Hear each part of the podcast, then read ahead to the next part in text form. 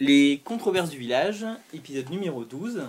Euh, on se retrouve aujourd'hui avec la rédaction du village, avec Émilie, Bonjour. Dominique Bonjour. et moi-même Sylvain Le Postec pour faire le point sur nos devoirs de vacances, les séries que nous sommes confiés les uns euh, les autres à regarder pendant cet été. On va faire on va débriefer tout ça ensemble tout de suite.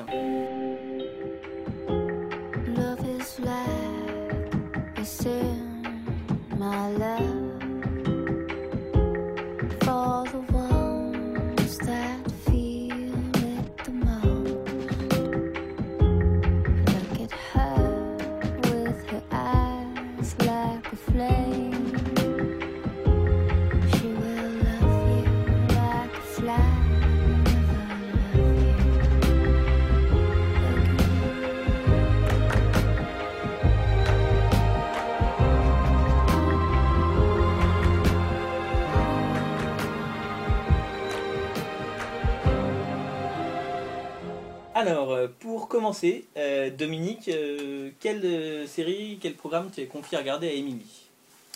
Alors je vais évidemment confier bah, voilà, la série que je confie à tout le monde en ce moment, c'est Luther, la série de Neil Cross pour la BBC avec Idris Elba. Donc c'est une série noire, une série policière, une sorte de, Colombo revu et corrigé dans le sens où on connaît le meurtrier au début, mais la personnalité évidemment du, euh, du policier n'est pas la même. Donc euh, Émilie, euh, qu'as-tu pensé de Luther Moi, j'ai trouvé que. Alors, c'est à la base, c'est quand même pas forcément mon trip, on va dire. Les séries policières, les séries très sombres. Et. euh, J'y suis allée un peu. ok, je, tout le monde en dit tellement bien. voilà, ça doit être. J'ai pas eu de coup de cœur, personnellement. Dans le sens où. C'était pas non plus une pénible de le regarder, mais si tu veux, c'était pas mon affinité. Je me suis pas éclatée devant. Maintenant, euh, c'est hyper techniquement et globalement c'est hyper précis, c'est hyper soigné en fait. C'est ça que j'en retiens. C'est-à-dire que visuellement, euh, l'image je la trouve magnifique, complètement dans ce qu'il faut par rapport au personnage de Luther, ça lui correspond totalement. La première scène, la scène d'ouverture, elle te met complètement dedans, avec ce mec suspendu dans le vide et cette première tension et ce dialogue qui arrive seulement à ce moment-là, et tu comprends tout de suite à qui t'as affaire, comment ça se situe, elle est hyper efficace. Mais voilà, après c'est juste que c'est pas montré. Mais globalement, tu, enfin, c'est nickel, c'est propre. Il n'y a pas un truc qui semble pas cohérent. Enfin après, je suis pas, je n'ai pas regardé complètement la saison 2.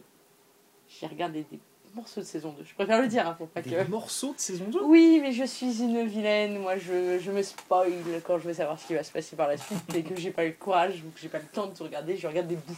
Comme Voilà, ça. surtout que la saison 2, c'est une saison qui est particulière, étant donné que c'est un, en fait, un 2 fois 90 Mm, minutes mm. divisé en. en- ça, ça fait au final 4 fois 52, mais Ouais, c'est pour ça que j'ai regardé un peu les deux premiers en fait. J'ai pas regardé du tout les. un peu les deux premiers. Je voulais regarder, je voulais savoir ce qui se passait avec les- la rousse. Ok, dehors. je savais qu'il allait râler. Je le fais un peu exprès aussi, vous l'aurez compris. hein. Ouais, surtout que c'est dommage parce que c'est euh, c'est le suivant de la saison 2 qui est vraiment. euh, qui est Ouais, mais de toute vraiment le façon, meilleur. c'était la saison 1, les heures de vacances. Restons-en à la saison 1. Ah, mais quand même, là, je suis profondément déçu. Euh, Parce que, bah, enfin, c'est vrai que tu parlais de, de l'aspect visuel de la série. C'est vraiment, euh, Luther fait partie de cette, euh, cette série de la nouvelle génération de la fiction anglaise, quoi. Celle qui est née, je sais pas, la transition s'est faite quelque part entre 2005 et 2008-2009. ouais. Et ils ont révolutionné visuellement la- la- leur, leur télé, quoi. Moi, je, enfin, je m'en ai déjà un petit peu parlé. Enfin, pas tant que ça finalement par rapport à, au- à ce que ça représente. Enfin, c'est incroyable.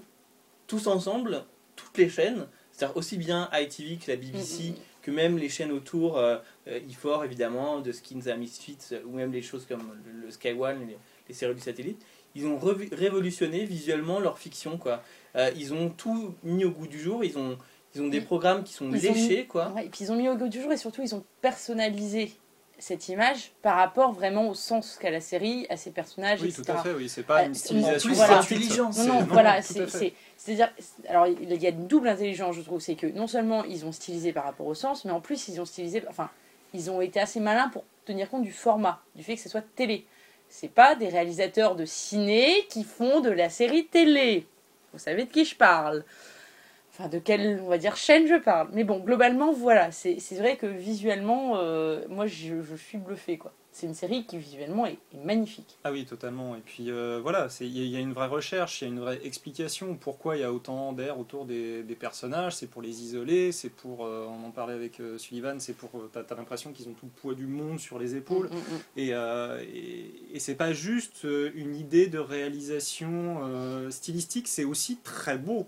Enfin, ça appuie vraiment le propos. Et c'est en même temps esthétiquement euh, magnifique. Donc euh, oui, oui, moi c'est une... cette lumière froide, il- enfin, c'est difficile à gérer une lumière froide. Oui. euh, parce que dans un sens, enfin, il y a beaucoup de contrastes, donc derrière, forcément le côté sombre qui est mis en avant, mais en même temps, on tombe pas dans des extrêmes comme Braco. Il y a une clarté dessus et ça permet quand même. Ce qu'il y a, c'est que le, le froid, j'ai tendance à dire que ça casse la. Au niveau des personnages, euh, le côté. euh, l'empathie avec le personnage parfois. Ah, moi je suis pas d'accord, mais au contraire. Non, moi, je pas, suis- justement, là Ah oui, non. là non, Mais, euh, mais que globalement, quand tu utilises souvent une image assez froide, tu, tu peux casser un peu rapidement le. C'est quand tu l'utilises juste pour donner un genre. euh, Voilà, et, tu, et tu là, parlais, là, ils s'en sortent très très bien. tu parlais de Braco, si tu fais un parallèle entre Braco et, euh, et Luther, euh, Braco, euh, c'est euh, comment dire, c'est une esthétique qui est, qui est complètement gratuite. Enfin, il n'y a, il a pas de justification particulière, si ce n'est de vouloir faire crade, de vouloir faire. Et ce qui est emmerdant, c'est qu'avec une série comme Braco, tu vois très mal ce qui se passe à l'image et euh, t'entends pas beaucoup ce qui se dit, allez, ce qui se dit vocalement chez Luther. T'as jamais ce problème de perception. Tu comprends tout ce qui se passe, tu vois tout ce qui se passe, et en même temps, c'est noir, c'est sombre parce que le, le propos le permet, parce que le jeu d'Idris Elba, enfin moi, il m'a laissé. Parce que le père, oui, oui, non, mais clairement. Moi, je suis en empathie tellement- complète, même si je comprends pas ses actions, je je suis pas d'accord avec ce qu'il fait. Je suis en empathie complète avec ce mm, type-là. mm, quoi. mm, mm. Et t'as pas ressenti Il ça a, en fait si, euh, si, si, mais si, si, tu sens. En fait, tu le, tu, tu le trouves euh, à la fois euh, surhumain dans sa capacité Oui. à, à comprendre et à mettre en place les pièces, et en même temps trop humain il dans sa façon incroyable. voilà, de, tout, de tout absorber en émotion et de, et de péter un câble quoi, au bout d'un moment parce que ça déborde. Ah bah, ce mec-là, Je suis d'accord. Non, non, mais après, je te dis, quand je te dis que j'ai pas eu le coup de cœur, c'est-à-dire que c'est, peut-être justement le côté aussi un peu sombre où moi je suis un peu plus en réserve. C'est ça aussi. Ah, c'est pas une... C'est que j'aime bien moi, réussir à vraiment. euh, je, suis- je suis une fille, moi j'ai besoin, surtout en ce moment, j'ai besoin d'un truc un peu plus. Ah, c'est moins lourd. Ouais, c'est ça aussi, va si tu veux. C'est peut-être que je l'ai regardé comme ça. Neil Cross, on lui demander la Non, non, troisième saison légère, sympathique, Mais non, non, mais si tu veux, c'est aussi ouais, ça. c'est que, à mon avis, dans l'état d'esprit où j'étais quand je l'ai regardé, c'était un peu trop sombre pour que vraiment je, je, je, je réagisse à ce point-là. Mais par contre, oui, je suis d'accord avec toi. Ce personnage, il est magnifiquement écrit. Et, et le personnage féminin, euh, la, la rouquine, je sais plus son nom, désolé, je l'ai regardé. Voilà. Enfin, Ruth Wilson qui joue euh, Alice. Voilà, Alice, oui, Alice. Mais Alice, pareil, ce duo, il est génial. C'est, euh, en fait, c'est la meilleure composante de la série. C'est, euh, sa relation avec elle. C'est dommage que en saison 2, euh, bon, je pense que c'est euh, soit un problème de grossesse, soit un problème de planning, mais euh, Ruth, Ruth Wilson n'est présente que dans le premier double épisode, Voilà. euh, disparaît ensuite. Paradoxalement, c'est le deuxième qui est le meilleur. Le deuxième double épisode est meilleur que le premier, même si Alice est, dedans et même si euh, quand ils enlèvent ce personnage d'Alice, moi j'ai j'ai failli hurler et dire mais vous êtes pas malade. Mais euh, après, je sais pas, bon, elle reviendra sûrement. Enfin, c'est Ouais, non, mais c'est voilà, une relation mais- tellement forte entre les deux et tellement, euh, comment dire, elle, elle fonctionne tellement, c'est tellement parfait, un équilibre tellement parfait entre les deux que. Et c'est marrant parce que pour avoir regardé un peu ou eu des échos divers, c'est quelque chose qui est très euh, qui divise vachement en fait. Il y a une partie du public euh, dont j'avoue je fais également partie, donc pour le coup Ouais. on est d'accord là-dessus, mais qui adhère complètement à cette relation, à ces deux personnages. Et il y a une partie par contre qui peuvent aimer Luther, mais euh, pas aimer Alice, être content qu'elle soit pas dans la saison 2. C'est-à-dire que la relation, elle est quand même hyper malsaine dans le fond. Ouais, Elle est ça, super malsaine. Donc, malgré tout, pas faire plus malsain. elle, est, elle est très équilibrée, comme tu dis, parce que tu as l'impression qu'il a, il, il- il est conscient qu'elle est dangereuse, mais il est conscient que c'est une des rares qui va être à son niveau de perception sur certains points, Hum. et avec qui il est, en gros, avec qui il est capable de jouer une partie d'échecs, quoi. Et en même temps, il a l'impression qu'elle est plus ou moins sous contrôle. Et quand il perd ce contrôle, c'est là que tu sens d'ailleurs qu'il y a des, des moments où il- a eu cette impression un peu au début, il a rapidement perdu un peu le contrôle avec elle parce qu'au début il l'a quand même rencontré après il y a eu les échanges les textos les machins où elle est venue menacer Ouais. sa femme tout ça et là c'est pour ça ça reste toujours un peu limite et mais en même temps cette nénette c'est clair que pour créer l'empathie sur ce coup là la nénette elle a tué ses parents euh, dès le premier épisode d'une façon incroyable et tu et il reste de marbre et il est incapable de la coincer. Donc, euh, clairement, Ouais, tu pars sur une base de le spectateur lambda, créer l'empathie sur cette relation. euh, Oui, mais en même hein. temps, c'est une relation qui est tellement basée sur euh, une sorte de, d'amour pur, de respect, de, euh, de comment dire, euh, de compréhension, parce que clairement, ce sont deux sociopathes. Euh, tu peux les échanger, euh, tu peux échanger leur rôle, ça, fonctionne de la même manière.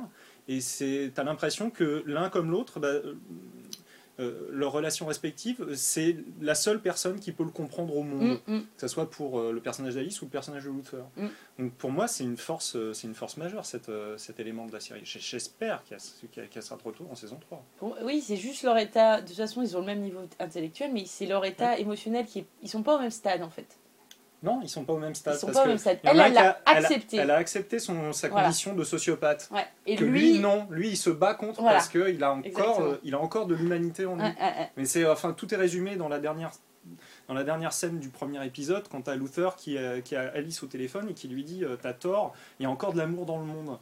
Et euh, tout est résumé là-dedans. Lui, il y croit encore, il a, il a de l'empathie pour les gens, c'est pour ça qu'il s'investit à tel point dans, dans ses affaires. Enfin, il va à des extrêmes incroyables. Enfin, je défie n'importe quel flic de se mettre dans des états pareils sur des, sur des affaires. Parce que justement, il croit en être humain, il croit en l'amour. Euh, Alice, plus du tout. Plus Ah non. du tout. Mais enfin, c'est tellement loin cette époque où elle a dû croire que, enfin, voilà, on se demande si elle a dû- même été un jour dans cet état-là, quoi. Même euh, si au final, de la- euh, à la fin de la saison 1, elle lui dit T'avais raison, il y en a encore, mais en fait, c'est pas parce qu'elle a de l'amour pour le monde, c'est parce qu'elle ressent de l'amour pour lui. elle, ouais, il y a cette relation qui s'est mise en place. Donc, euh, enfin, bon, moi, cette série-là, elle m'a complètement bluffé, elle m'a laissé euh, scotcher sur ma chaise, esthétiquement, musicalement aussi. Enfin, enfin, c'est facile de mettre Massive Attack sur un générique et de trouver ça génial, mais euh, ça colle tellement bien à l'ambiance de la série que c'est absolument pas gratuit. Moi, enfin. Il y a un truc qui est formidable aussi, c'est qu'après, euh, donc, notamment sur la saison 1, il y a 6 il y a six, six épisodes, il y a des intrigues policières dans les épisodes Mhm. où, par certains aspects, enfin, c'est des intrigues policières. C'est du comme- procédural, euh, Mm, voilà, tout ce qu'il y a de mm, plus standard. mais à chaque fois où où il y a une scène, un moment, un truc euh, qui te scotche, enfin moi je, j'ai, j'ai- je sais plus dans quel épisode, c'est, c'est, euh, ces scènes, ces scènes, il y a des scènes d'interrogatoire entre Luther et une femme, euh, euh, qui, qui- c'est- je sais plus c'est quoi l'enjeu, mais enfin ça, ça, ça, ça retourne à chaque fois, enfin il trouve à chaque fois le, le, le, Ouais, il est- le- le mom- le- de trouver un moment dans, la faire dans cette basculer, enquête ouais. où, où, euh, où, voilà où on va faire quelque chose différemment où on va vraiment creuser un personnage donc donc même enfin voilà à chaque fois il y a un truc complètement mémorable qui fait que euh, qu'on n'a pas l'impression d'avoir revu euh, Voilà. l'épisode de 92 000 de, de, de CSI ou je sais pas quoi quoi c'est Et pourtant, c'est enfin, c'est une série qui est euh, plus ou moins hyper codée. Quoi. Enfin, tu... Quand je la comparais au Colombo, c'est parce que voilà, tu commences sur euh, Luther et sur le meurtrier. Tu sais qui est le meurtrier dès le départ, donc l'aspect whodunit, euh, t'en as rien à foutre. Ce que t'attends, Oui. c'est de le voir confronté à Luther, salle d'interrogatoire ou peu importe. Et, et c'est ça la force de la série, c'est en fait ces moments où il s'échange avec eux. Et euh, d'un seul coup, ça reste du procédural, parce que chaque épisode est centré sur une seule affaire, mais tu as une évolution du personnage, tu as une montée en tension comme j'en vois, j'en vois pas dans les procédurals, c'est du, enfin, c'est du procédural de très très haute facture. c'est vrai que c'est la limite du, du- de ce qui est devenu la norme du procédural où finalement on te euh, on te fait une enquête mais euh, mais L'enquête n'est qu'un prétexte. oui et On le but fout. du procédural c'est d'être rassurant en fait c'est pour ça que ça marche sur CBS Voilà, ou ça marche sur Mm. TF1 Ouais, C'est-. Ah mais c'est bon, les gentils flics ils vont arrêter les vilains méchants et, et tout va bien se passer et il y, a les- il y a le bien, le mal, mais, mais le, mal, le bien arrête le mal à la fin et, et, et on, en- on, on entoure tout ça avec un joli ruban rose et, vous pouvez vous coucher et vous Voilà. n'oubliez pas le, journal de Jean-Pierre Pernaut demain à 13h. Et, si vous, et, vous pouvez vous coucher l'esprit tranquille. Il n'y aura plus rien de pas résolu Mais par rapport je- à ça. Alors que Luther prend le contre-pied de ça, t'explique que le flic et le, et le pire voyou c'est à peu près la même chose. C'est la même chose. et, et, le- et te voilà et enfin, te, te, te met dans le du coup tu t'impactes enfin, émotionnellement euh, comme, comme aucun procédural le fait jamais parce que c'est superficiel parce que c'est un monde en toc quoi et, et, et pourtant le, et pourtant le Luther cherche pas une forme de réalisme non plus c'est ça qui est- Non. c'est pas du tout euh, Ah non, non, non. c'est- un- côté c'est un espèce d'univers de comic book presque enfin il y a. hum, C'est même très théâtral par moment, enfin c'est très appuyé, c'est euh, t'es, t'es- t'es dans, l'exagération. Le deuxième épisode de la, de la deuxième saison, donc deuxième double épisode, pas évident à dire, euh, c'est, énorme ce qui se passe. C'est au-delà de toute, de toute logique et en même temps, t'es tellement pris par la tension, par, euh, par, par ce face-à-face que bah, t'es dedans à fond.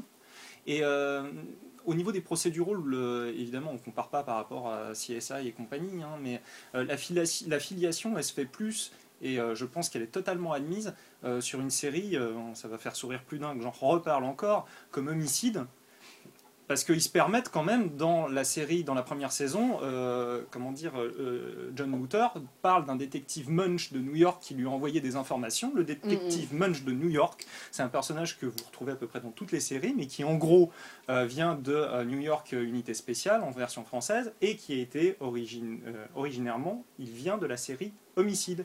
Et c'était une série à l'époque, c'était un procédural qui était quoi? C'était des flics qui parlaient de la société, de la vie, de l'art dans une bagnole et qui en gros à chaque épisode ils résolvaient pas forcément les affaires. Donc tu n'avais pas du tout cet aspect rassurant dans cette série-là, et tu retrouves ça, pour moi ils font partie du même univers, c'est euh, ces flics, bah, des flics qui échouent, des flics qui sont friables, et qui sont euh, sans, euh, sans manichéisme aucun, parce qu'ils sont sur la même pièce que les, que les gens qu'ils pourchassent. Alors, Émilie, qu'est-ce que tu euh, m'avais confié à moi? Je t'avais confié Orgueil et Préjugés, Pride and Prejudice, la version 1995. Nous partons dans le vintage, euh, léger quand même, avec, euh, avec le cher. euh, je vais Euh, retrouver son Colin nom. Firth. Colin Firth, merci.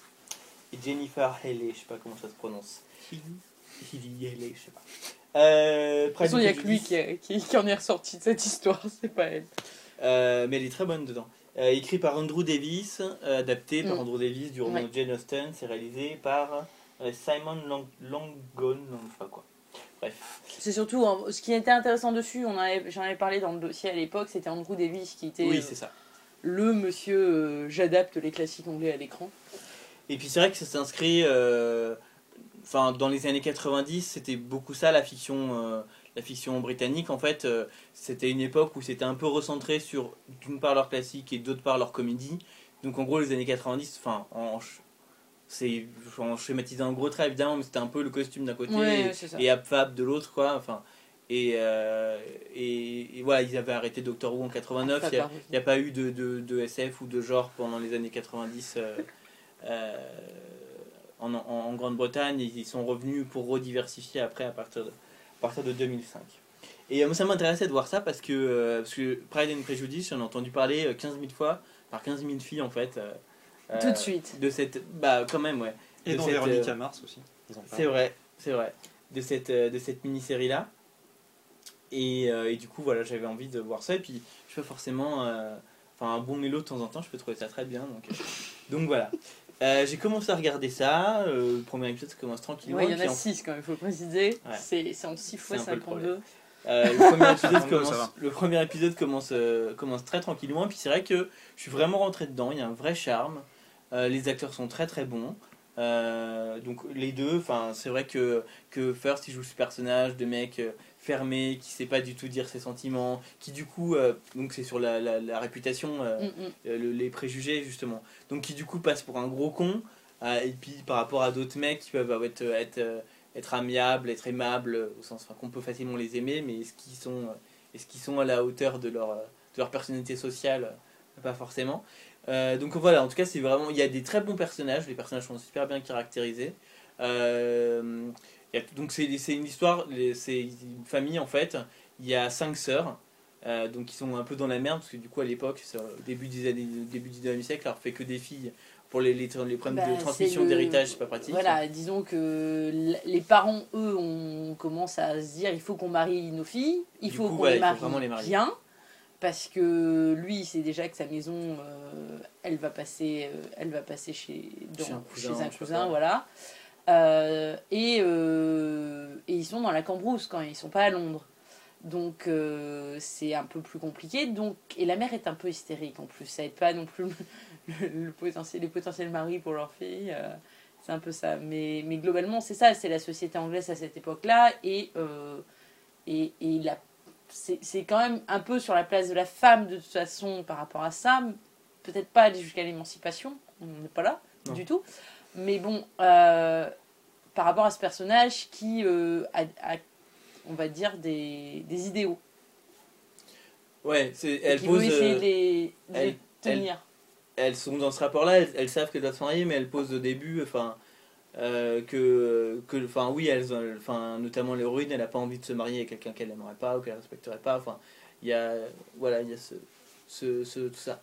Donc, euh, en tout cas, j'ai trouvé que le premier épisode, il y avait un vrai charme. Je, je, il y a, il y a, voilà, on voit ces personnages se dégager. Le père est vraiment super sympathique, euh, bah, tout ça, et, ça marche plutôt bien. Et le problème après, c'est que ça dure 6 heures, quoi. Euh, le deuxième épisode, en fait, va tuer le truc, quoi. Bah, le, Le le- deuxième épisode, c'est absolument insupportable. C'est un truc autour d'un bal qui se passe, euh, je sais pas.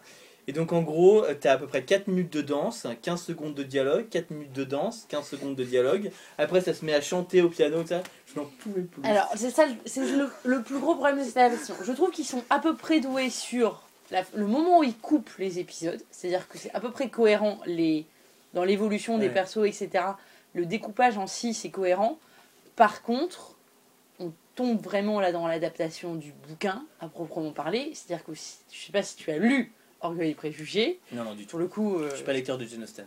c'est c'est- dans le genre là c'est vraiment euh, et, et c'est ça quoi malgré tout c'est qu'il y a des passages qui sont très euh, longués il y en a peut-être qui vont m'étriper en disant ça mais il y a des passages qui sont quand même très longués sur euh, quelques pauvres dialogues etc. enfin quelques dialogues entre euh, quelques amabilités échangées sur euh, en effet euh, les scènes de société qui sont après voilà là c'est pour le coup c'est vraiment une adaptation du roman Ouais, ouais. beaucoup plus que par exemple le, dernier long métrage qu'ils avaient ça, fait il y a eu une adaptation cinématographique en avec Matthew 2005. McFadden. Ah, Alors c'est marrant j'ai pas vu ça, mais je euh, je sais pas si, enfin, je vais attendre un peu avant de me taper le film. Ah, En le film gros. passe beaucoup plus. Oui, ça dure que deux heures, donc forcément, Même mais pas. malgré tout, enfin, je, je, je m'en suis tapé 6 heures là, c'est bon. Mais, euh, mais, mais le. Enfin, Matthew C'est McFadden, si c'est un terrible acteur. que ça. Je me le suis refait aussi, du coup. C'est un acteur tellement différent de, euh, de Colin Firth. Mm. Euh, je, je suis curieux d'imaginer, de, de voir ce que ça donne parce que, parce que euh, je veux dire, euh, justement, enfin, Colin Firth, il joue un, un personnage de Monsieur Darcy qui est tellement enfermé, on, on, on a tellement du mal à accéder à son univers émotionnel, alors que, comme on, comme on l'a dit sur Matthew McFadden, c'est sa caractéristique première, c'est l'inverse, c'est de, de porter euh, son émotion. Il, le, il le fait très bien aussi. Hein. Bon, on va pas divaguer sur le film, mais globalement, il, le joue. C'est différent. Euh, parce que, en gros, au départ, il reste aussi très hautain. Il n'y a, pas de- a pas de différence là-dessus. Forcément, au niveau du bal, il faut le préjuger au départ. Donc, euh, il reste très hautain. Euh, après, on a le côté. on ne sait pas trop si c'est justement hautain ou timide. Enfin, en tout cas, il n'arrive pas. Il y a un moment où il commence un petit peu. Par contre, dans les scènes de déclaration, là, on s'enflamme carrément plus que dans la série. Il y a une différence de période. Il y a 10 ans aussi entre deux. Ouais, On est en sûr. Angleterre, on est sur un long métrage, on est euh, sur une série euh, BBC bien classique de début de l'évolution en effet, mais bon, euh, ça reste le justement, début. au niveau de la hein, ré- voilà, moi je l'ai pas vu, mais au niveau de la réalisation, c'est euh, c'est axé plutôt comment en fait? C'est Alors- théâtre filmé ou plus Non, non, dynamique? Non, non. C'est- classique en termes de Oui. réalisation, mais c'est très. euh, c'est c'est vraiment. C'est luxueux. euh, et c'est. euh, c'est Enfin voilà, c'est pas non plus. euh, c'est pas non plus trop classique quoi. Il y, a, il, y a, il y a une inspiration, enfin il y a un classique, mais, mais avec quand même. euh, ça a pas. Enfin ouais, ça date du milieu des années 90, ça a plus de 15 ans, 16, pas, Ouais. ça va vers ses 20 ans, ça a pas vieilli autant que ça quoi. D'accord. Euh, Disons que forcément, tu as déjà dans tes décors, tu es sur la- l'Angleterre bien drama de l'époque, donc euh, les fauteuils, les bois, tout, tu, Hmm. vas, tu vas rien changer là-dessus, le costume, tout ça est très réaliste, beaucoup plus encore que. Enfin, réaliste. En tout cas, plus. euh, tu vois la différence, la version justement de, 4 de 2005, euh, le film, est plus moderne, même dans, sa, dans ses coloris, euh, dans, dans la photo, tout ça, tu sens que tu tournes plus, plus dans des gris, etc. Là, tu restes dans Ouais. des photos, dans des couleurs qui sont très chaudes, et justement, ça. C'est ça qui est un peu néfaste, c'est que c'est très chatoyant par moments. Hein. Mm. Des scènes de campagne, c'est très campagne. hein. Et puis il y a ce truc en fait où. euh, alors ça, ça. Ça ressemble parfois du coup à, euh, à, à de la télé française. euh, c'est très éclairé quoi. D'accord. Euh, donc tu as des scènes où en fait ils sont, c'est la nuit où, ils sont, où c'est clair à la bougie. Et en fait tu vois très bien que c'est pas la bougie qui éclaire cette scène. Si tu veux. il y a- deux trois tu, tu doutes bien qu'il y a 15 projecteurs qui éclairent tout le monde. C'est D'accord. Donc voilà, mais bon voilà, c'était. euh, c'était- tourné en vidéo, non j'imagine Non non, euh, c'est euh, tourné sur pellicule. Ouais, pour le coup, oui. C'était voilà, c'était quand même. D'accord, quand euh, même, oui. oui de- la BBC tournait beaucoup en vidéo à l'époque, mais Oui. on était dans des coproductions. Il y avait un partenaire américain sur, sur ça. D'accord. Euh, et du coup, voilà, il y avait. euh, donc c'est pour ça, ça a pas trop trop vieilli. Moi, j'ai chopé une version qui vient d'un Blu-ray. Donc il y a un peu de grain sur l'image, mais c'est pas, pas méchant. Donc ça, ça, à ce niveau-là, ça se regarde très bien. Et euh, justement, c'était pas innocent euh, ma, mention de Véronique Mars, c'est qu'en fait, ça fait aussi euh, quelque part un peu partie de la, culture américaine. Donc le partenariat avec l'Amérique là-dessus, il a l'air d'avoir bien fonctionné. En fait, du coup, même les Américains connaissent vachement cette version-là, alors que ça vient de la télé anglaise à la base. Bah, c'est ce qu'il y a, c'est que malgré tout, c'est dans à part la version qu'il y a eu en 2005, donc largement après, quand même dix ans après, euh, c'est un Du coup, elle, est, elle condense vachement, quoi. Donc euh, tu peux pas prétendre Oui. avoir lu le livre si tu regardes la version de 2005, alors que. Bon, et encore, Ouais. la version de 95 a quand même pris des libertés sur le bouquin. hein, mais euh, globalement, euh, c'est un classique qui se lit quand même énormément aux États-Unis. Mm. Euh, Oui. Orgueil et préjugés, je pense que toutes les lycéennes ou autres, dès que tu es au collège ou autre, tu le lis. En plus, c'est clairement un Jane Austen, pour l'avoir lu même en anglais, c'est très simple à lire. Et pourtant, c'est du voilà, c'est d'époque, donc tu te dis par moment tu peux te galérer.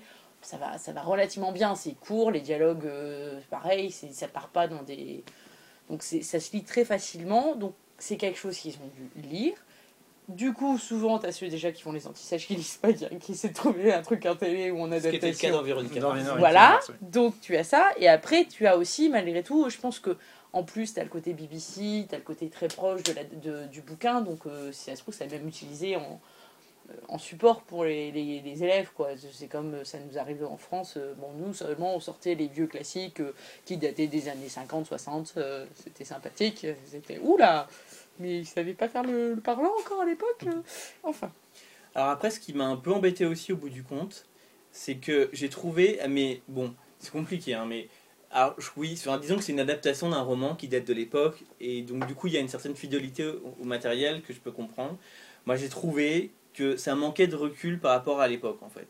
Que moi j'ai tendance à, à penser que si en 1995 ou aujourd'hui en 2010 etc on remet à l'écran une, une œuvre comme ça du passé ou quoi que ce soit, c'est Enfin, j'ai tendance à penser moi, mais de- je sais que d'autres gens sont pas forcément d'accord, que c'est aussi pour avoir un regard d'aujourd'hui sur l'époque et mettre les choses en perspective. En l'occurrence, ça le fait vraiment pas du Non. tout. Et en Mais- l'occurrence, ça m'a gêné parce que parce que c'est vraiment premier degré, ça se prend terriblement au sérieux. Et encore. Et encore, non, il y a, un y truc, c'est que par rapport au bouquin, ils ont Mm. largement augmenté le point de vue. euh, Enfin, non, il y avait que dans le bouquin, il y a que le point de vue de, de la fille. Ouais.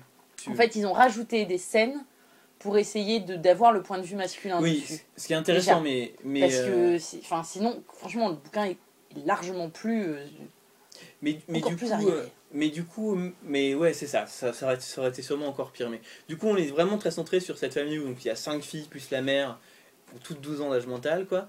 Et parce que en gros, elles ont juste, ouais, c'est ça, elles ont juste rien à foutre de leur journée. Et du coup, euh, le, quand, quand le, le, le, le, mec, le voisin du coin qui est plutôt riche, euh, fait un clin d'œil à une fille, c'est un suite de conversation pour trois semaines. Quoi.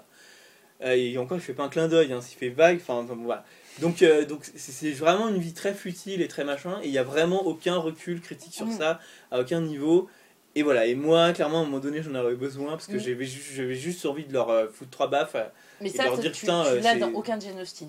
Mais, mais, mais je comprends parce que c'est normal parce que Jane Austen elle écrit Oui, ça à l'époque si mais tu veux. non, mais tu l'as, tu l'as dans d'autres auteurs de l'époque. Ouais. Tu l'as dans d'autres auteurs. Tu as une partie justement de recul par rapport aux classes sociales ou une Ouais. critique sociale ou quelque chose.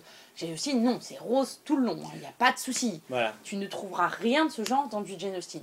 Et du, et du coup moi ça m'étouffe et du coup euh, le fait que quand qu'en 95 ou comme qu'aujourd'hui parce que voilà on fasse quelque chose dans cet esprit là, je trouve qu'il y a un côté, il y a une façon de une nostalgie un peu rance sur une version idéalisée de la société d'avant qui, qui a tendance à me mettre euh, Les- à- je je trouve inconfortable. Quoi. Les adaptations, de toute façon, celle-là, comme celle qu'il y a eu en 2005, même si 2005 donc condensé, donc on le ressent encore plus, mais le but de l'une comme l'autre, c'est une histoire romantique, point barre. hein. C'est euh, euh, une, une grande gueule et un timide, et euh, comment ils vont finir ensemble, quoi.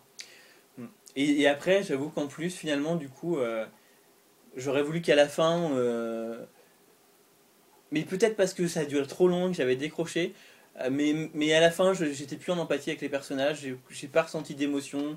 Euh, je- ouais, voilà. Là- non, honnêtement, enfin, je peux vraiment bien aimer un bon mélo, mais, mais c'est du coup ça, ça Tu- va tu même, ça devient même jamais vraiment un mélo. euh, non parce Voilà. que c'est ça le truc. Sûrement que je En préférerais. fait, ouais. oui, parce que mais pour le coup, euh, la fin est hyper. Quand tu as vu, moi j'avais vu le film en premier, et euh, McFadden en plus la dernière, enfin et, et- et- enfin moi je craque, donc c'est tout. Vous avez tous Ah ouais? compris, McFadden, je craque, voilà.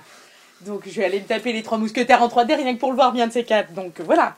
Il est mais dedans. eh, ah oui, il est dedans. Juste pour le voir en 3D, tu vas aller voir. Non, juste pour, euh, pour euh, parce que voilà, c'est McFadden.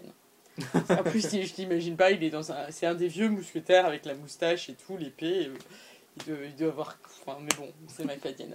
J'irai le VO parce qu'il a une voix à tuer. Mais bon, bref, à part cette aparté McFadden, certains se reconnaîtront parce qu'ils vont devoir venir le voir au cinéma avec moi. Euh, au final, dans le, dans le film, ils ont amplifié le côté et encore et encore il ne s'embrasse jamais à l'écran.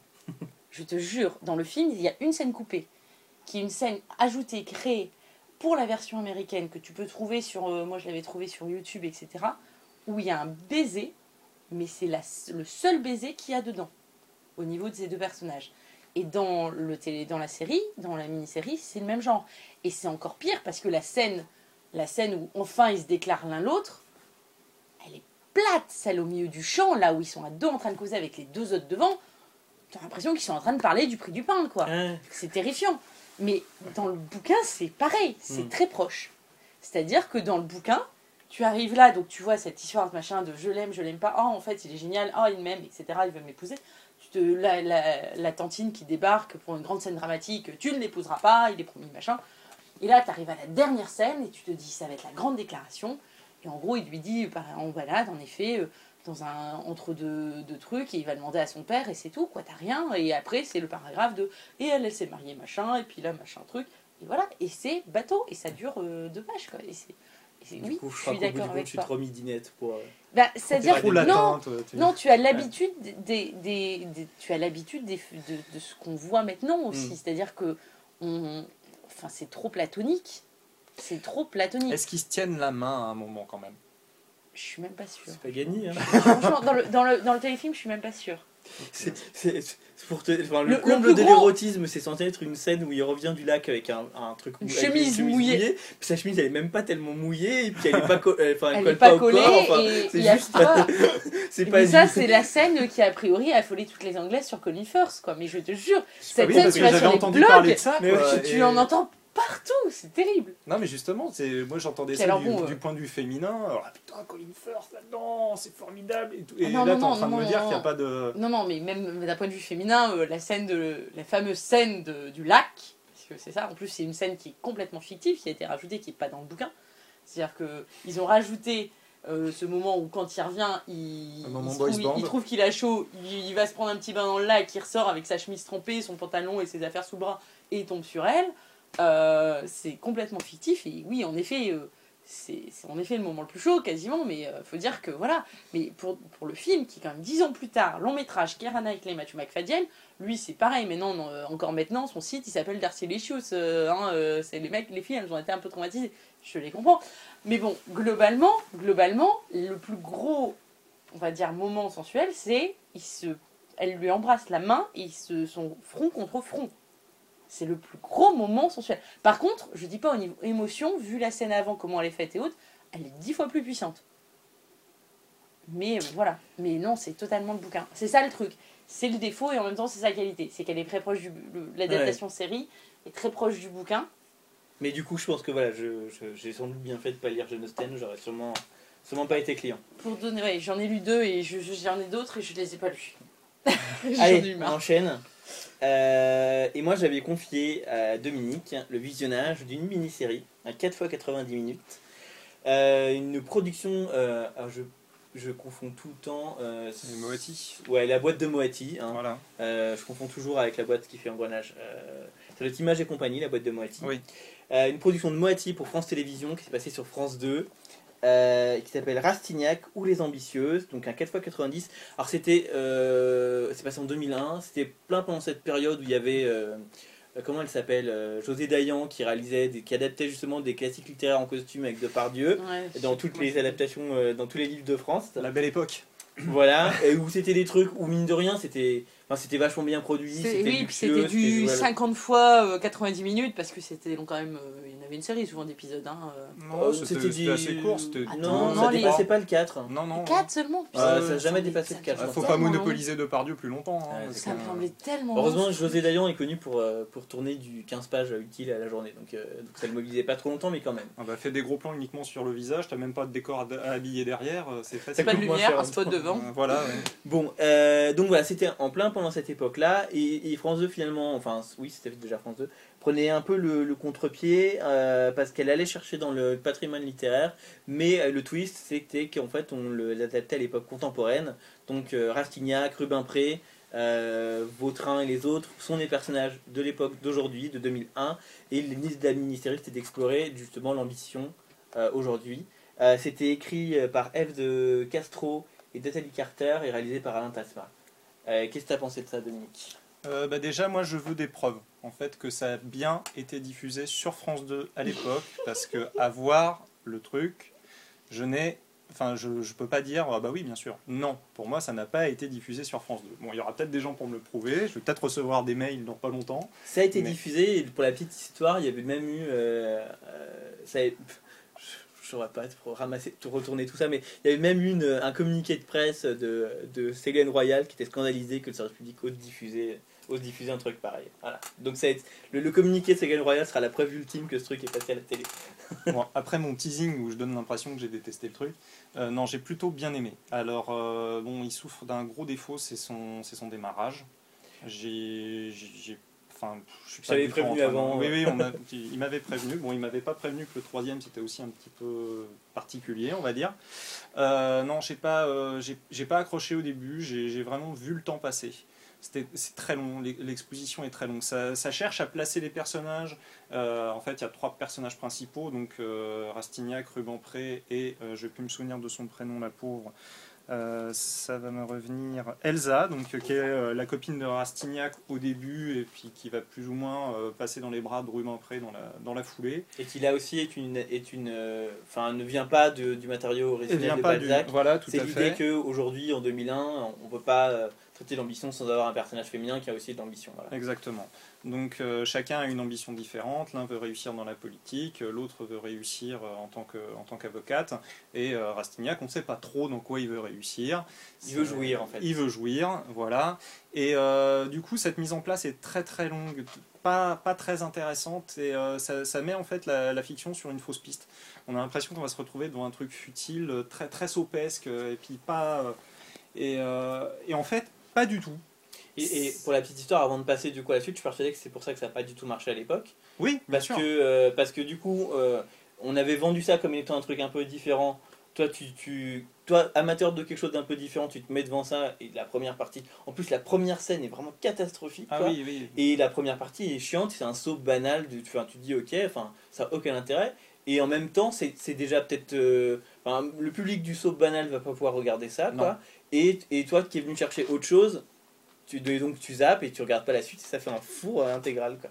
Et euh, la première scène en ça euh, casse tout, étant donné qu'ils sont partis du principe de montrer Rubempré et Rastignac enfants. Le problème, on le connaît tous avec les enfants, c'est euh, pour tomber sur un, quelqu'un, un, un enfant qui est capable de jouer, c'est c'est très compliqué parce que c'est pas une mécanique naturelle. Et du coup, ça sonne très faux, c'est, ça, ça, ça ne fonctionne, et la scène ne fonctionne pas en elle-même. Elle est Donc hyper ça- mal écrite à la base. Enfin, Hyper les, mal les écrite, dialogues, oui. aucun enfant les prononcerait jamais, quoi. Exactement. Et en plus, joué par un enfant qui par deux enfants qui jouent mal, quoi. Voilà. C'est juste très horrible. Donc voilà, donc on vous a donné envie de regarder le, début de Rastignac. Non, ça jette vraiment sur une fils parce que derrière, c'est euh, c'est sombre, c'est politique, c'est euh, sans concession, euh, c'est hystérique, mais vraiment hystérique. Et c'est pas normal que ça ait été diffusé dans la logique de, diffusion même actuelle. Ça, ça devrait pas passer ce genre de choses. Et c'est dommage en soi parce que c'est vraiment un essai particulier.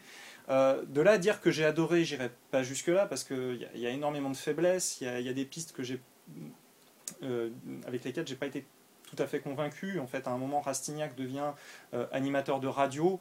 Et c'est là, en effet, on se place dix ans après Rastignac. La radio a plus le même impact que maintenant. Et le fait de se dire que Rastignac devient une star, quasiment un demi-dieu, juste en animant une, une émission de radio où il envoie chier tout le monde, c'est un peu moins perceptible aujourd'hui. Donc du coup, j'ai pas trop adhéré à cette histoire-là. Il y a une autre histoire, alors là, une catastrophe, où il se retrouve embringué avec un couple échangiste. Alors là, j'ai vraiment rien compris. Je viens, je vois absolument pas ce que ça vient faire là, ni ce que ça apporte au personnel. En fait, on en ressort, on n'a rien appris sur lui. C'est une pastille en fait. Ça démarre, ça s'arrête, on n'en retire rien. Euh, mais sinon, voilà, il y a une histoire qui euh, circule autour de, politique, un sujet très euh, d'actualité aujourd'hui qui est euh, la pollution. En fait, de, donc, il y a un endroit en Bretagne qui est hautement pollué. Les politiques essaient de camoufler ça. Et euh, il y a un type Parce que, ça- parce que si jamais ça sortait, ça pourrait faire Euh, euh, capoter, capoter, un contrat euh, euh, voilà, par la compagnie des eaux en Chine. donc des euh, comment dire des, euh, des impératifs économiques qui viennent à l'encontre d'une nécessité euh, de, de- de santé. Euh, c'est surprenant de, voir ce truc là et alors bon je ne spoile pas mais la fin est d'une noirceur mais ça vous enfin ça retourne les tripes et en même temps ça donne un tout petit peu envie de vomir ça repousse des limites qu'on n'imagine pas voir repousser à la télévision française. C'est euh, une transgression complète. On a l'impression que ça a été euh, écrit, mis de côté, tourné, monté. Personne l'a vu avant la diffusion.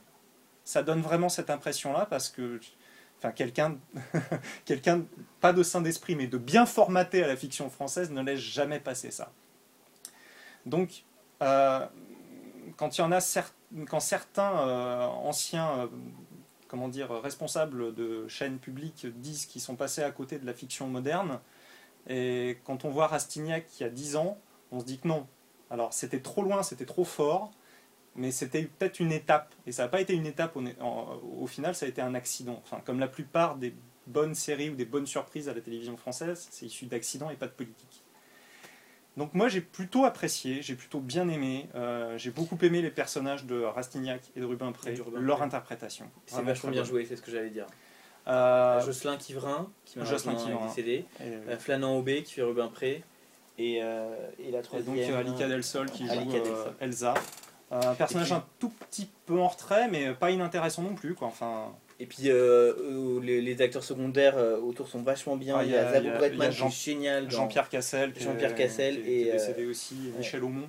Voilà. Euh, c'est voilà un groupe de petits jeunes encadrés par des euh, par des dinosaures, mais enfin ils viennent pas cachetonner. Enfin, euh, dans certaines fictions françaises, on voit très bien Mm. le type qui est venu lire trois lignes de dialogue pour prendre son chèque. Eux non, parce que euh, Jean-Pierre Cassel est complètement habité par son rôle. Il est terrifiant, mais vraiment terrifiant. Puis, bon, c'était un acteur, c'était un acteur fabuleux aussi, mais Michel Aumont, c'est pareil. Il, il est absolument horrible et il maîtrise son rôle à la perfection. Zabou aussi euh, est formidable. Tu, tu les sens tous investis. Euh, bah voilà, ils avaient le regard sur la totalité. Ils savaient qu'ils faisaient un truc différent qu'ils auraient peut-être même pas fait au cinéma d'ailleurs. Et Sûrement du coup, pas, se- sûrement pas. Enfin, Parce que même, la frilosité du ça, cinéma aussi. Même le cinéma politique existe. Enfin, il y a Non, eu bah des, quelques films dans les 2-3 dernières années, mais en 2001 ça n'existait pas. quoi. Non. Donc non, non, c'est euh, je c'est fascinant en fait. C'est un objet ça. fascinant. Moi, c'est c'est pareil, enfin, c'est- bourré de défauts, quoi. Et Ah oui. effectivement, le mot hystérique, c'est ça, quoi. C'est, on se sent super bien, quoi. Les auteurs euh, qui, qui, qui ont rien pu faire de- pendant des années, et on leur dit, bon, les filles, euh, il y a un- une ouverture là, les gars, vous pouvez écrire ce que vous voulez, quoi. Et qui se disent, putain, ça va être probablement notre seule chance de notre vie de faire un truc qui nous éclate à la télé. Ouais. Du coup, on met tout. On a 4 fois 90 minutes, on met tout ce qu'on a envie de dire, quoi.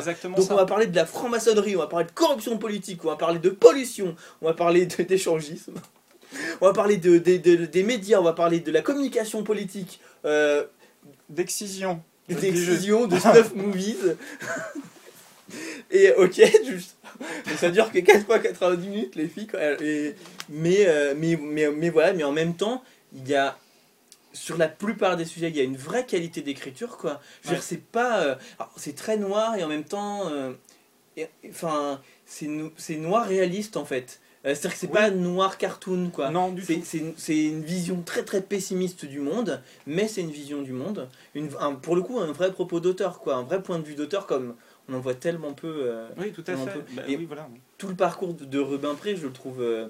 Je trouve ça génial, quoi. C'est horrible. C'est le- horrible ce qui lui arrive. Euh, il, est, il est broyé par la politique, euh, il, il se retrouve, euh, il se retrouve conseiller au ministère de l'Environnement, pris en, en étau entre une ministre, donc Zabou Redman, qui est une espèce de menthe religieuse infecte, quoi, Mm. et, et son mentor, qui est, voilà, qui est, enfin, qui, Vautrin, qui est juste, qui est juste la pire ordure de la terre, et qui en même temps, et en même temps, dans les milieux politiques, des mecs comme ça, ça existe, Ça existe. quoi. Et il est d'une sincérité euh, effrayante. Voilà, c'est euh, c'est pas un personnage, voilà, c'est pas un personnage de cartoon, c'est pas un méchant de cartoon, Vautrin. Parce que euh, même quand tu te dis, ouais, ouais, c'est vraiment, il fait des œillades, enfin, et euh, il y a des révélations comme celle que tu as euh, à la fin qui fait que tu te dis, non, non, le type est, est sincère depuis le départ, il, il a pas conscience qu'il est, qu'il est l'in- l'incarnation du mal, en fait. C'est ça.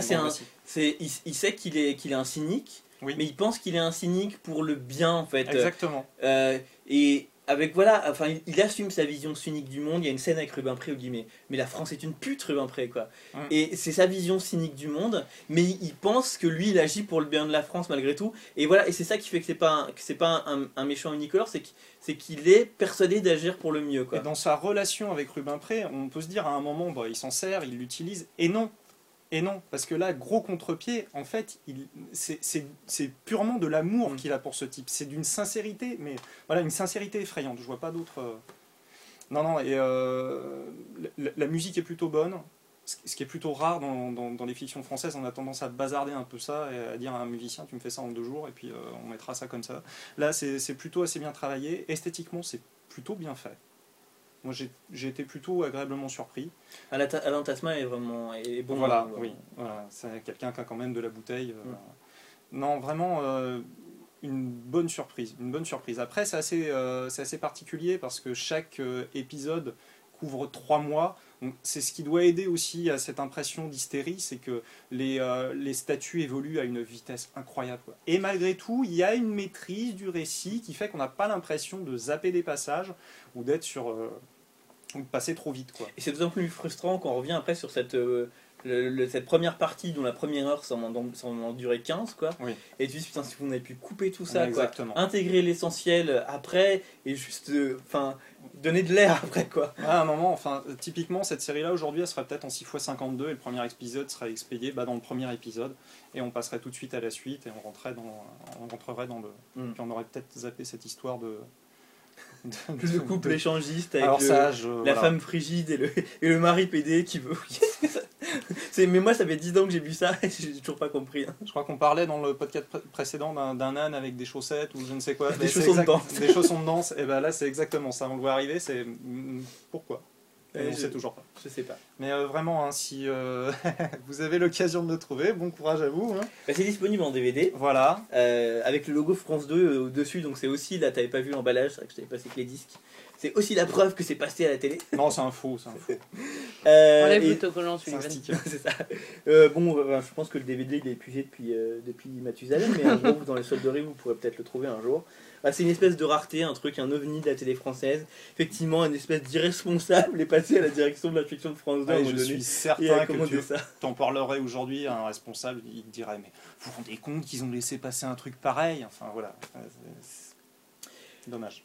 Voilà, et puis c'est tout, enfin, en même temps, c'est toute cette malédiction de la télé française où à un moment donné, quand on, on- on veut faire un truc, quoi, on, on met aucune barrière, quoi.